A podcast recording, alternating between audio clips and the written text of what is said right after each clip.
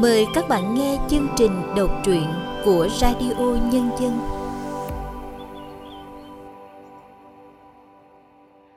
Xin chào các bạn đang đến với chương trình đọc truyện của Radio Nhân dân. Các bạn thân mến, trong chương trình hôm nay, chúng tôi xin được giới thiệu truyện ngắn Bên hàng rào kẽm gai của tác giả Lê Hoài Nam qua giọng đọc Xuân Khoa.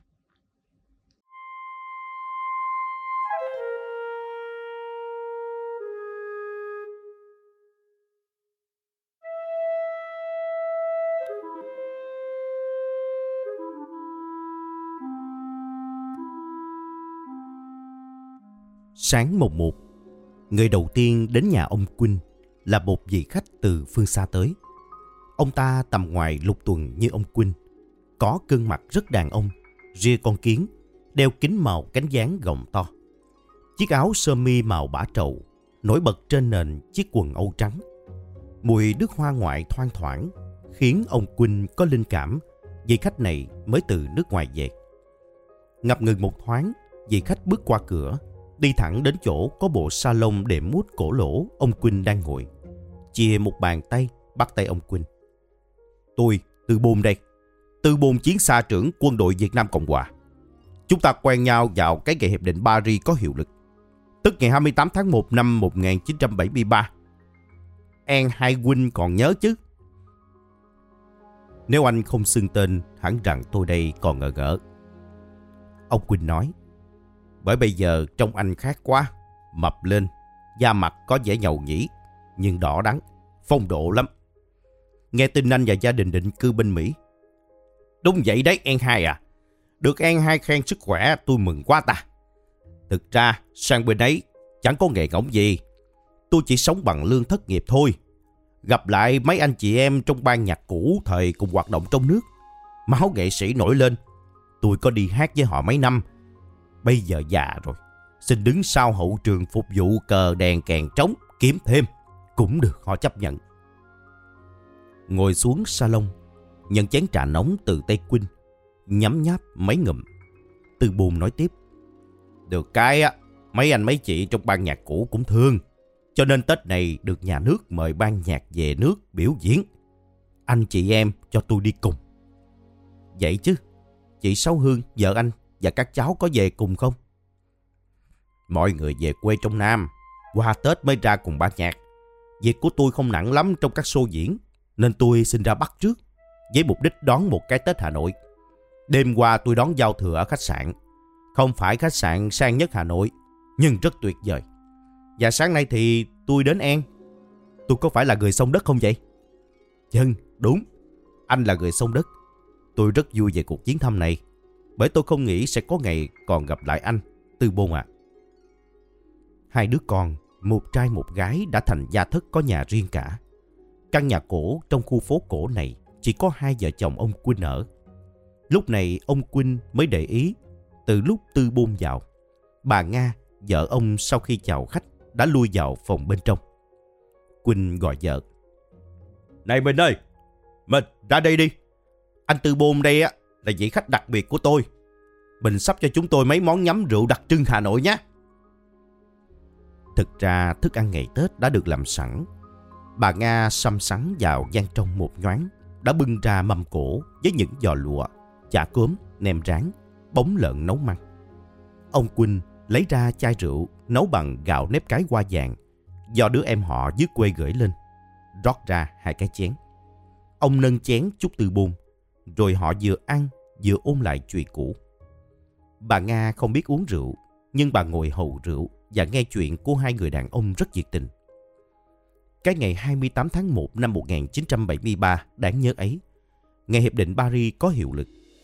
Trước cái giờ khắc lịch sử đó là một đêm khủng khiếp và dài nhất trong đời những người lính cả hai phía.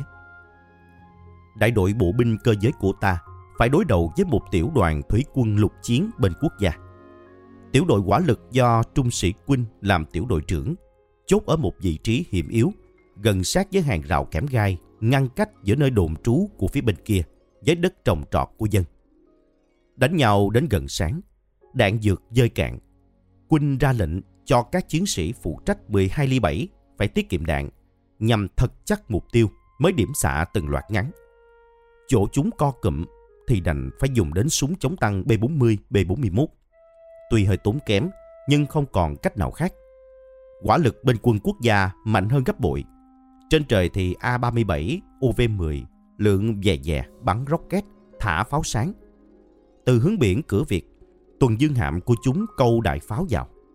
Từ hướng Nam, chúng nã đến đủ thứ pháo bầy, pháo khoan, cối cá nhân M79, cối 106,7. Đất bị cày đi xới lại, tơi ra như nhào bột. Đại đội bên ta hy sinh lên tới vài chục mạng.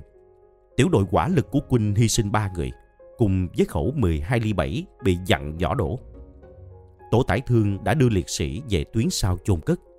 Hai chiến sĩ khác bị thương nặng phải đưa về trạm phẫu cấp trung đoàn. Còn sống là tiểu đội trưởng Quynh và ba người lính nữa, đó là Mùi, tay súng B40, Vinh, tay súng B41, Nhã giữ khẩu AR-15, chiến lợi phẩm. Khẩu AK bán gấp của Quynh thì vẫn trung thành với anh từ ngày đầu chiến dịch đến giờ. Đúng 8 giờ sáng, Hiệp định Paris có hiệu lực. Các loại súng đi đùng đi đọp thêm mấy phát rồi im hẳn. Quynh và ba chiến sĩ ôm những lá cờ giải phóng được phát sẵn, xông lên cắm dưới chân hàng rào kém gai. Phía bên kia hàng rào, những người lính quốc gia cũng chạy đến cắm những lá cờ ba sọc. Bỗng nhiên có một chiếc xe M113 từ phía quốc gia xông lên đâm thủng hàng rào, tiến sang lãnh địa của ta. Hạ sĩ Vinh đang tựa lưng vào thành hầm tranh thủ ngủ sau một đêm thức trắng. Nghe tiếng xe gầm, giật mình tỉnh dậy, dội nâng khẩu B41 đã nạp đạn sẵn, bắn một phát chỉ thiên cảnh cáo. Quỳnh dội giơ tay ngăn lại. Đừng bắn nữa, chúng ta có thể hy sinh, chứ quyết không vi phạm hiệp định. Chiếc M113 dừng lại, lần lượt nhảy ra khỏi xe là năm người lính mặc đồ rằn ri, mặt mũi trông rất hàm hố. Người đi đầu đeo hàm thượng sĩ, bốn người đi sau, kẻ trung sĩ, kẻ hạ sĩ. Họ bước thành hàng tiến thẳng về phía công sự của tiểu đội quả lực bên ta. Quỳnh nói to. Các ông đã vi phạm hiệp định, lấn sang đất của chúng tôi. Các ông muốn gì? Viên thượng sĩ là người chỉ huy. Cho dù khói lửa chiến trường bầm dập, vẫn không làm y mất hẳn vẻ bảnh trai giơ tay dãy dãy nói. Chúng tôi sang thăm mấy em. Muốn biết con người các em được cấu tạo kiểu gì, ăn nhậu những món chi mà đánh chát dữ dằn quá vậy. Chúng tôi phải đi bằng xe cơ giới cho tiện. Nếu mấy em cho rằng chiếc xe đã xâm phạm lãnh địa, thì hãy giữ lấy nó làm kỷ niệm. Y nhìn lướt gương mặt ám khói của bốn người lính quân giải phóng, nói tiếp. Mà trong mấy em ai cũng hiền khô à. Anh ta rút bao thuốc ruby quân tiếp dụ mời mỗi người lính bên ta một điếu. Sau ít phút dày dặt, đề phòng của cả hai bên, viên thượng sĩ bảo mấy tên lính đi cùng, lấy mấy tấm vải dù trải xuống đất, bày ra mấy gói bánh kẹo, mấy chai nước mang nhãn hiệu USA. Y sẵn giọng. Đánh nhau mãi ớn thấy mồ rồi. Ngồi cả xuống, mừng cho cuộc đoàn viên đi mấy em. Quỳnh cùng ba người lính ngồi xuống. Quỳnh nhón một chiếc kẹo cho vào miệng, mở một chai nước uống mấy ngụm. Hẳn vì đói lâu ngày, vì kẹo và vì nước có sâm ngọt mát nhanh chóng tan chảy trong từng mạch máu, khiến anh tỉnh táo hẳn. Một người lính quốc gia nói, Đêm qua, tụi tôi hành quân từ cứ về, trường đến chân đồi, trời tối quá, xe chuối đầu xuống một cái hố. Tôi ngồi trên tháp pháo, nhìn sang xung quanh, nhận thấy có nhiều cái hố như thế nằm cạnh nhau. Có phải mấy em đào quyệt trước cho mình không? Đúng thế. Quỳnh đáp. Những trận trước lính tráng chết nhiều quá, quân lực trung đoàn chung không kịp, thành ra chôn ẩu. Chôn đêm, sáng ra xem á, thì thấy có ngôi mộ chân người chết còn thò lên khỏi mặt đất. Chiều qua, trước lúc xuất quân, tụi này nói với đám quân lực rằng Xin các bố hãy cứ đào sẵn cho chúng tôi mỗi đứa một cái quyệt. Trận này là trận quyết chiến cuối cùng trước khi Hiệp định Paris có hiệu lực. Nếu chúng tôi hy sinh, thì cũng phải được nằm xuống ngôi quyệt mộ đàng hoàng. Đám quân lực nói, làm thế thì rất nhàn cho chúng tôi, nhưng khổ nổi. Bọn lính mới mà nhìn thấy, chúng bị mất tinh thần chiến đấu, không được đâu. Tôi nảy ra sáng kiến. Thì đào ở nhiều nơi, mỗi nơi khoảng hai chục huyệt thôi. Đám quân lực tóm ngay lấy sáng kiến đó. Họ đào sẵn hàng chục khu quyệt mộ phía sau nơi trú quân của trung đoàn. Trận đêm qua quần nhau với phía bên ấy. Bên tôi hy sinh quá nhiều. Số quyệt mộ đào sẵn hẳn đã kín người nằm. Chỉ một việc dám đào quyệt sẵn cho mình cũng đủ thấy cái bản lĩnh sắt đá của các em. Viên thượng sĩ quốc gia nói. Nhưng thôi, nghe những chuyện chết chóc mồ mã lúc này không hợp. Ta nói chuyện khác đi. Binh nhất nhã dựng cây AR-15 ngã vào vai, chỉ tay về phía Quynh nói. Tiểu đội trưởng của chúng tôi đây á, đang học khoa văn đại học tổng hợp thì đi bộ đội. Anh ấy có nhiều chuyện hay lắm. Một người lính quốc gia nói. Học đại học sao làm tiểu đội trưởng? Bên quốc gia mà học cao như thế sẽ được đi tu nghiệp trường võ bị Đà Lạt để trở thành sĩ quan liền à. Như An Bôn, chiến xa trưởng của tụi tôi đây. Giống gia nhập đoàn văn nghệ Thiên Nga, ra chiến trường phục vụ liên quân theo mùa vụ. Chiến dịch. Bỗng thượng cấp phát hiện An ấy đã tốt nghiệp Đại học Văn khoa Sài Gòn. Liền tóm lấy cho lên Đà Lạt tu nghiệp sĩ quan. An Bôn mới cưới vợ, không chịu được cảnh chí lý, liền bỏ trốn về Sài Gòn. Rồi bị bắt lại, bị phạt. Chỉ cho làm chiến xa trưởng, ra chiến trường.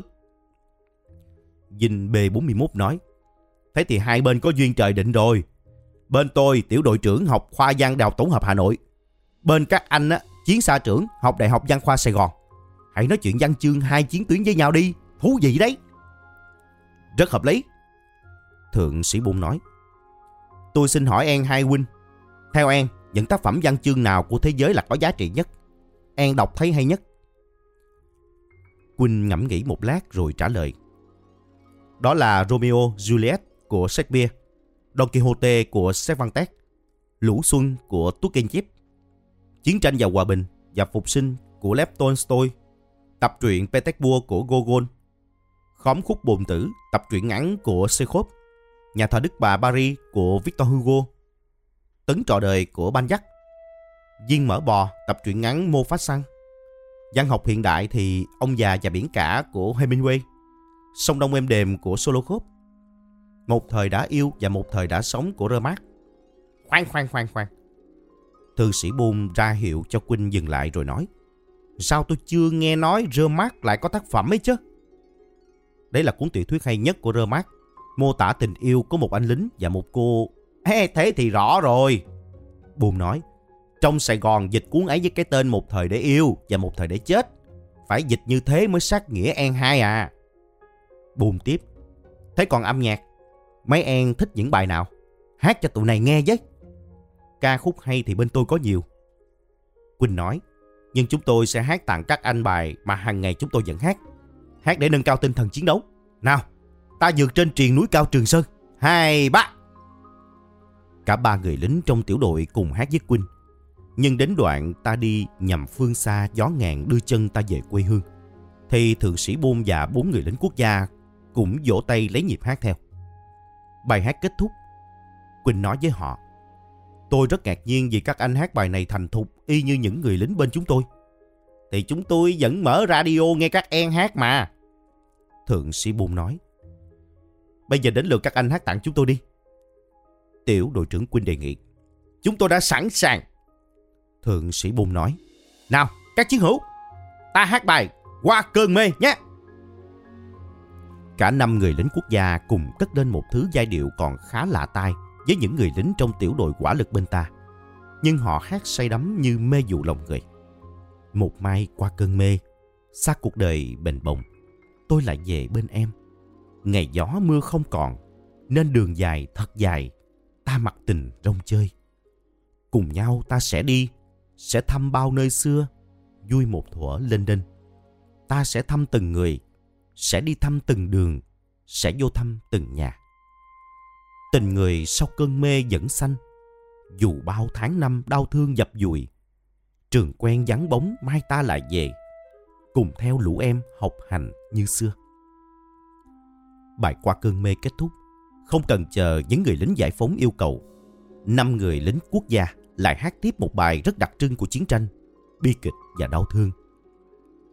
Mặt trời đen quá đen, đen như đời ta. Đời hằng mông thoát đi thấy khung trời xa. Cuộc đời như thú hoang lang thang về đêm. Cuộc tình không mấy khi nghe câu dịu êm. Đầy buồn mong quên hết, ta mong quên hết. Vứt đi bao âu sầu, luôn tìm nơi nương náu.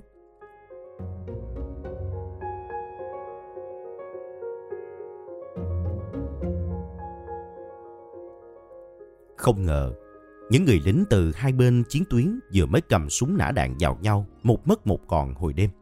Bây giờ lại có cuộc hội ngộ hòa giải, tự nguyện cảm động đến thế. Không hiểu cảm xúc của Vinh B41, nhã AR15, mùi B40 thế nào. Còn Quynh đã bị những giai điệu lạ lùng kia ám ảnh. Cuộc hội ngộ hai bên tử thù trong cái khoảnh khắc hòa bình đầu tiên còn khá mong manh, không được phép kéo dài. Lúc chia tay, dường như thượng sĩ Bôn có một niềm cảm mến với Quynh. Anh ta bắt tay Quynh và nói nhỏ như vừa đủ để Quynh nghe thấy. Xin en hai cho biết địa chỉ gia đình. Mai đây non xong liền một giải, tôi sẽ ra thăm. Nhà tôi không có bút thì ghi vào trí nhớ nha. Quỳnh nói, số nhà, phố, cách chợ Đồng Xuân 300 m cách cầu Long Biên 500 m dễ tìm lắm. Năm 1974, Quỳnh được chuyển sang quân chủng hải quân, biên chế thuộc lữ đoàn hải quân đánh bộ. Chiến dịch 30 tháng 4 năm 1975, trong cương vị trung đội trưởng, Quỳnh cùng đơn vị theo con tàu há mồm tiến ra biển giải phóng quần đảo Trường Sa. Ngày chiến thắng, Quynh được đưa về quân y viện ở Sài Gòn điều trị vết thương. Quynh bị mảnh đạn cối găm mấy chỗ, nhưng nặng nhất ở khớp gối chân. Vết thương nhiễm trùng lâu ngày, có dấu hiệu hoại thư. Điều trị rất phức tạp. Mùa thu năm 1976 xuất viện về đơn vị. Quynh nhận quyết định ra Nha Trang học trường sĩ quan. Tháng 3 năm 1977, chỉ còn ít ngày nữa là đến cái giờ khắc nhận quân hàm sĩ quan thì có một sự kiện xảy ra khiến cuộc đời Quynh rẽ sang một khúc ngoặt. Vào một chiều chủ nhật, người phụ trách trạm khách của trường vào phòng ở báo tin Quynh có người nhà đến thăm. Anh trạm trưởng trạm khách còn đùa cợt. Ở chiến trường ác liệt là thế. Ông anh có phép thần hay sao mà kiếm được một cô gái miền Nam xinh đẹp thế? Quái, mình đâu có thân quen cô gái nào như vậy hay là ông trạm trưởng trạm khách nhầm lẫn với một tay quân nào khác. Anh phụ trách trạm khách, mở cánh cửa một căn phòng cấp 4 của dãy phòng khách gần cổng trường cho quân bước vào. Một thiếu phụ đang ngồi trên chiếc ghế đôn, liền đứng dậy ra cửa đón quân. Cô ta có một vẻ đẹp tha thước, mặn mà, đặc trưng của con gái phương Nam. Thưa em, cô ta nói, em có phải là em hay Quynh, quê Hà Nội không à? Phải, chính là tôi. Quynh đáp. Còn chị? Em là Sáu Hương, ở Gò Dấp, vợ của An Tư Bôn. An còn nhớ ảnh không à? Tôi nhớ rồi. Quynh đáp. Chị xinh đẹp thế, hèn nào anh Bôn đã được cho lên Đà Lạt học trường sĩ quan, còn bỏ trốn về Sài Gòn với chị. Để rồi bị trừng phạt, chỉ được giữ chức chiến xa trưởng, ra chiến trường choảng nhau với tụi tôi. Ôi, An hai cũng biết cái chuyện đó nữa. Trên môi người thiếu phụ trẻ thoáng một nét cười cảm động. Chúng tôi chỉ gặp nhau ít phút nhưng cũng đủ cho hai bên không hiểu sai về nhau. Quỳnh nói, hôm nay chị Sáu Hương ra tận đây tìm tôi, hẳn phải có việc gì? Dạ, cũng là việc của An Tư Bôn nhà em thôi. Sáu Hương nói, sau giải phóng, em ấy có lệnh gọi tập trung học tập cải tạo. Suốt hai năm qua, ở trại trong ấy, An Tư được cán bộ trại khen có tinh thần cải tạo tốt, tích cực tham gia những chương trình văn nghệ của trại. Bữa nào em lên thăm cũng được nghe cán bộ khen. Nhưng sau Tết vừa qua, đột nhiên em ấy bị đưa ra bắt đến một trại khác thuộc vùng rừng núi. Thời tiết rất khắc nghiệt, ăn uống khem khổ, phải học tập rất nhiều. Nghe đâu có người phản ánh, An Tư Bôn là tên chiến xa trưởng khát máu. Vào lúc Hiệp định Paris có hiệu lực rồi, An còn cho xe cơ giới hút đổ hàng rào kẽm gai, tấn công sang phần đất của quân giải phóng. Giá mà không có tiểu đội của An Quynh chặn lại thì Tư Bôn đã gây thêm tội ác. Hôm rồi ra thăm, em hỏi An ấy có chuyện đó hay không? Ảnh bảo hiện tượng thì đúng, nhưng bản chất thì không phải thế. Tư bôn muốn An Quynh viết mấy lời làm chứng cho ảnh. Tôi hiểu rồi. Quynh bình thản nói, tôi sẽ biên nhận cho Tư buôn.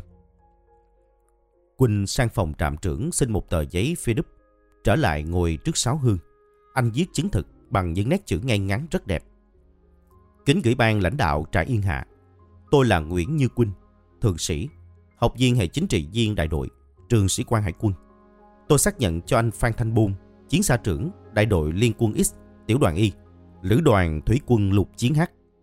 Vào cái khoảnh khắc đầu tiên Hiệp định Paris có hiệu lực, chiếc xe M113 của Tư Bôn có xô đổ một đoạn hàng rào tiến sang đất ta, nhưng là để tổ chức một cuộc gặp mặt hai bên, mừng cho hòa bình được thiết lập, chứ không phải gây hấn. Tuy cuộc gặp ngắn ngủi, cũng đủ cho tôi nhận ra Tư Bôn là người có nhân bản, có văn hóa. Tôi đề nghị các đồng chí phụ trách trại hãy tạo những điều kiện tốt nhất để Tư Bôn có sức khỏe, cải tạo tốt, mau chóng trở về đoàn tụ với gia đình. Ký tên Sáu Hương nhận tờ giấy cảm động trào nước mắt, nói lời cảm ơn rồi bước sắp bước ngửa ra đường cái, dãy xe ngược lên trại Yên Hà.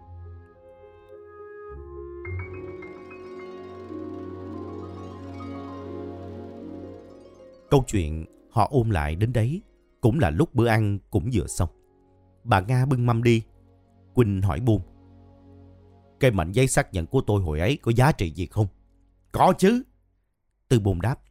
Ban lãnh đạo trại đã đối xử với tôi khác hẳn. Nhờ cái mảnh giấy của An 2 cùng với tinh thần cải tạo tích cực mà tôi được ra trại trước thời hạn. Kể cả sau này tôi sang Mỹ định cư theo diện HO cũng rất thuận lợi.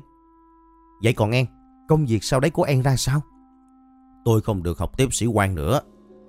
Quỳnh đáp, người ta bảo kiểu người như tôi làm chính trị viên không hợp. Họ đã quyết định cho tôi trở về trường đại học học tiếp. Ra trường tôi được phân công về dạy môn văn một trường cấp 3 trong thành phố này. Bây giờ thì tôi đã nghỉ hưu. an hai hài lòng về cuộc sống của mình chứ? Bôn hỏi. Những người lính đi qua cơn bão chiến tranh như anh và tôi á, sống được đến hôm nay là một may mắn lớn rồi, còn đòi hỏi gì thêm nữa. Hẳn an hai đã đọc kỹ sách Phật nên mới có cách nghĩ ấy.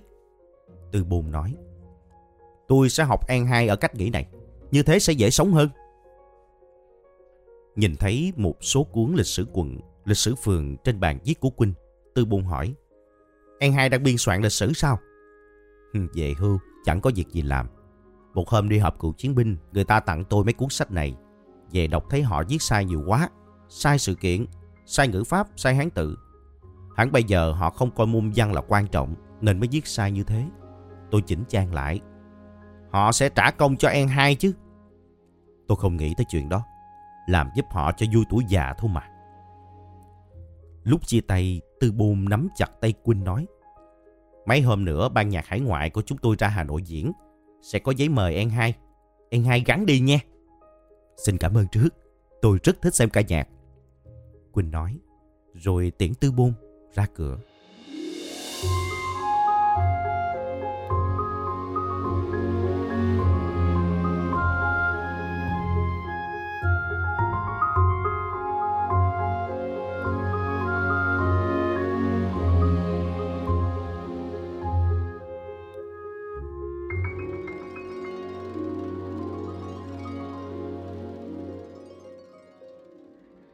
Các bạn vừa nghe xong truyện ngắn Bên hàng rào kẽm gai của tác giả Lê Hoài Nam qua dòng đọc Xuân Khoa. Sau đây, chúng tôi mời các bạn cùng nghe những nhận xét về tác phẩm này từ nhà phê bình Nguyễn Hoài Nam. Chuyện ngắn Bên hàng rào kẽm gai của nhà văn kỳ cựu Lê Hoài Nam là một trong số những chuyện ngắn hay viết về chiến tranh sau chiến tranh và mang một ý nghĩa hòa hợp hòa giải dân tộc rất cao. Chuyện nó bắt đầu vào thời gian sáng mùng 1 Tết tại một phố cổ Hà Nội khi ông Tư Bôn, người cựu binh quân lực Việt Nam Cộng Hòa từ Mỹ trở về và trở thành người sông đất cho nhà ông Quynh, cựu chiến sĩ quân giải phóng năm nào. Đây là lần gặp nhau thứ hai sau hàng chục năm xa cách, nhưng giữa hai người lính từng ở hai chiến tuyến đối đầu ấy lại là cả một trời kỷ niệm đầy tình nghĩa và vô cùng xúc động. Bởi vì lần họ chạm mặt đầu tiên là vào ngày 28 tháng 1 năm 1973, ngày mà Hiệp định Paris có hiệu lực. Bên hàng rào kẽm gai, nhóm lính chiến xa của ông Tư Bôn đã cùng ngồi xuống với các chiến sĩ quân giải phóng do ông Quynh chỉ huy, cùng ăn uống vui vẻ, cùng nói chuyện văn chương với nhau, hát cho nhau nghe những bài hát của bên mình và đều thấy rằng những bài hát ấy chẳng qua là những mảnh khác nhau của cùng một tâm hồn người Việt Nam thời chiến mà thôi. Đây là một chi tiết rất đắt của truyện ngắn. Nó có thể át được cả cảm giác về sự tàn bạo khủng khiếp của chiến tranh khi hai bên kể cho nhau nghe việc mình đã phải đào sẵn các huyệt mộ trước lúc xông vào trận quyết chiến như thế nào. Hàng rào kẽm gai, một trong những hình ảnh mang ý nghĩa biểu tượng cho sự áp chế và chia cắt của chiến tranh. Nhưng chính ở bên hàng rào kẽm gai ấy, những người lính hai bên đã nói với nhau câu chuyện của hòa bình, đã hát với nhau những lời của trái tim Việt Nam, đã chia sẻ với nhau cái cảm thức của những người đồng bào luôn mong mỏi đất nước hòa bình, thống nhất. Các bạn thân mến, chương trình đọc truyện của Radio Nhân dân đến đây xin tạm dừng. Cảm ơn các bạn đã chú ý lắng nghe.